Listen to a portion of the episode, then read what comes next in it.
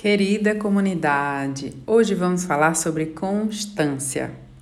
Quando as pessoas resolvem se dedicar à presença digital das suas marcas, do seu serviço, produto, trabalho, loja, quase sempre imaginam que haverá um grande esforço inicial e que depois tudo vai começar a rodar como engrenagem naturalmente. Acontece que essa roda, ela precisa da nossa presença e força constante para continuar girando. Eu vou dar um exemplo que foge do marketing, porque minhas analogias sempre funcionam, vocês conseguem entender, eu também gosto de explicar assim. E aí eu vou trazer o exemplo que é. Digamos que eu resolva ter um corpo malhado. A partir de agora, eu queira que o meu corpo seja extremamente definido. Massa magra dominando aqui minha vida mesmo.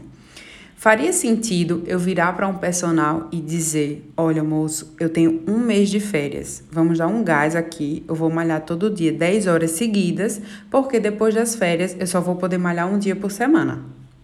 Faz sentido, gente? Não faz. Porque corpo definido é resultado de dedicação e constância. Não é um esforço inicial gigantesco. Não adianta eu começar comendo super bem durante um tempo e depois, só porque eu avancei algumas casas no emagrecer, por exemplo, eu retomar uma alimentação repleta de porcaria industrializados. Porque vida saudável é resultado de entrega diária também. A gente pode até diminuir o ritmo vez ou outra, mas sumir, abandonar o barco, com certeza vai acarretar em consequências. Não faz tanta diferença assim se você der um super gás no começo e depois diminuir.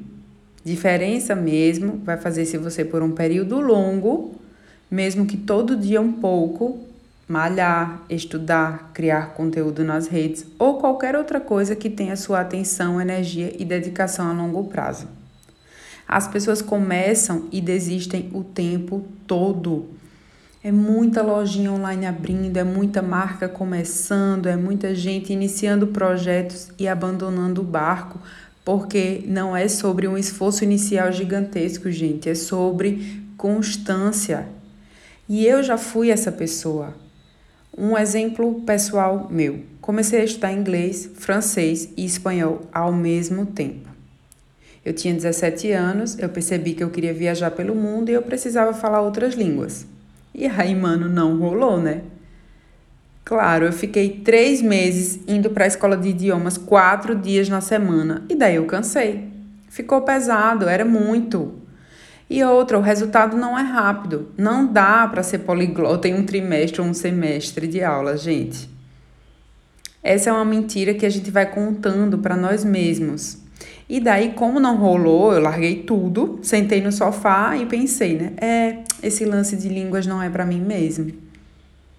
Juntei isso com uma experiência ruim, traumática que eu tinha tido anos antes numa escola de inglês e eu simplesmente fechei numa caixinha o meu sonho da fluência em inglês. De quem é a culpa, gente? É minha.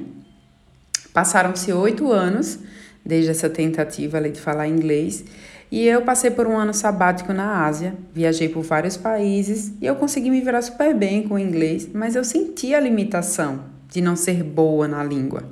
Eu fiz menos amizades do que eu poderia ter feito, eu tive menos oportunidades do que eu teria se eu tivesse fluência no inglês, nesses oito anos depois. Daí eu voltei da China decidida a estudar inglês. Ah, comecei a trabalhar, a crescer, investir na minha carreira e trabalhar, e trabalhar, e trabalhar, e o inglês novamente na gaveta.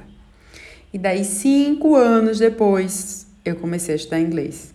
Agora, gente, enquanto eu tô gravando esse episódio, eu olho aqui no calendário ao meu lado e eu percebo que eu estou há um ano estudando inglês. Isso é uma vitória.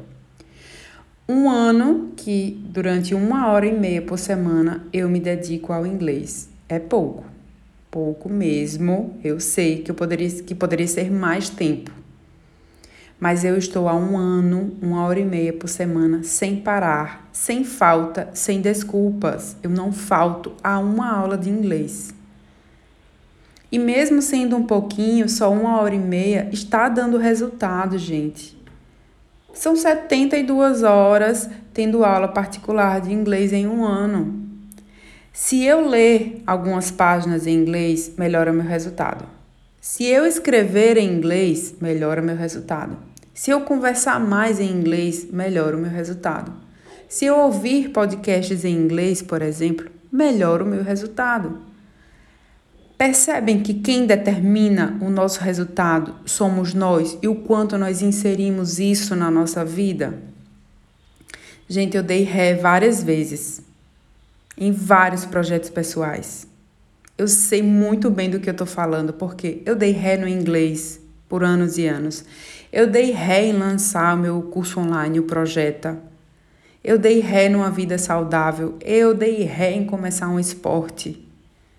Gente, anota essa frase. Foguete não dá ré. Vai pra frente, carai! Eu tô falando para vocês e tô mentalizando isso para mim. Mas Valná, eu não tenho tempo. Eu não tenho tempo para o inglês, eu não tenho tempo para academia, eu não tenho tempo para estudar determinado assunto, ou para ir na praia no fim de semana, ou para me dedicar ao Instagram da minha marca. Gente, segura essa verdade. Você tem tempo. O dia tem 24 horas. Você trabalha 8 horas, você dorme 8 horas, sobram 8. O que é que você faz nessas 8 horas diárias? Ah, Valnal, eu trabalho mais do que 8. Ok. E o que você faz com as 6 horas que sobram, as 5 horas que sobram? Vocês têm consciência do que vocês fazem com as suas horas do dia? Gente, não tem. Não tem. A gente passa muito tempo queimando o nosso tempo com o que não importa. A gente nem percebe.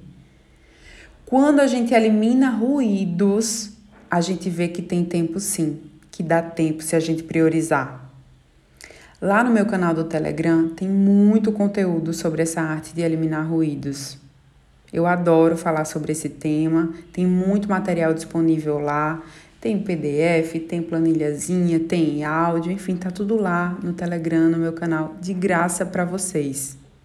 É só entrar lá no meu Insta, valnar.dantas, e no link que está lá no perfil, e daí você vai achar o meu canal do Telegram. O episódio de hoje ele é curtinho, mas ele é incisivo. São menos de 10 minutos para te despertar e fazer você refletir com bons sentimentos sobre o que você quer colocar na sua vida de forma constante para ter os resultados que você deseja, com os quais você sonha e que eu sei que você merece. Deixo vocês com essa reflexão, mando aquele abraço virtual, mas com muito amor.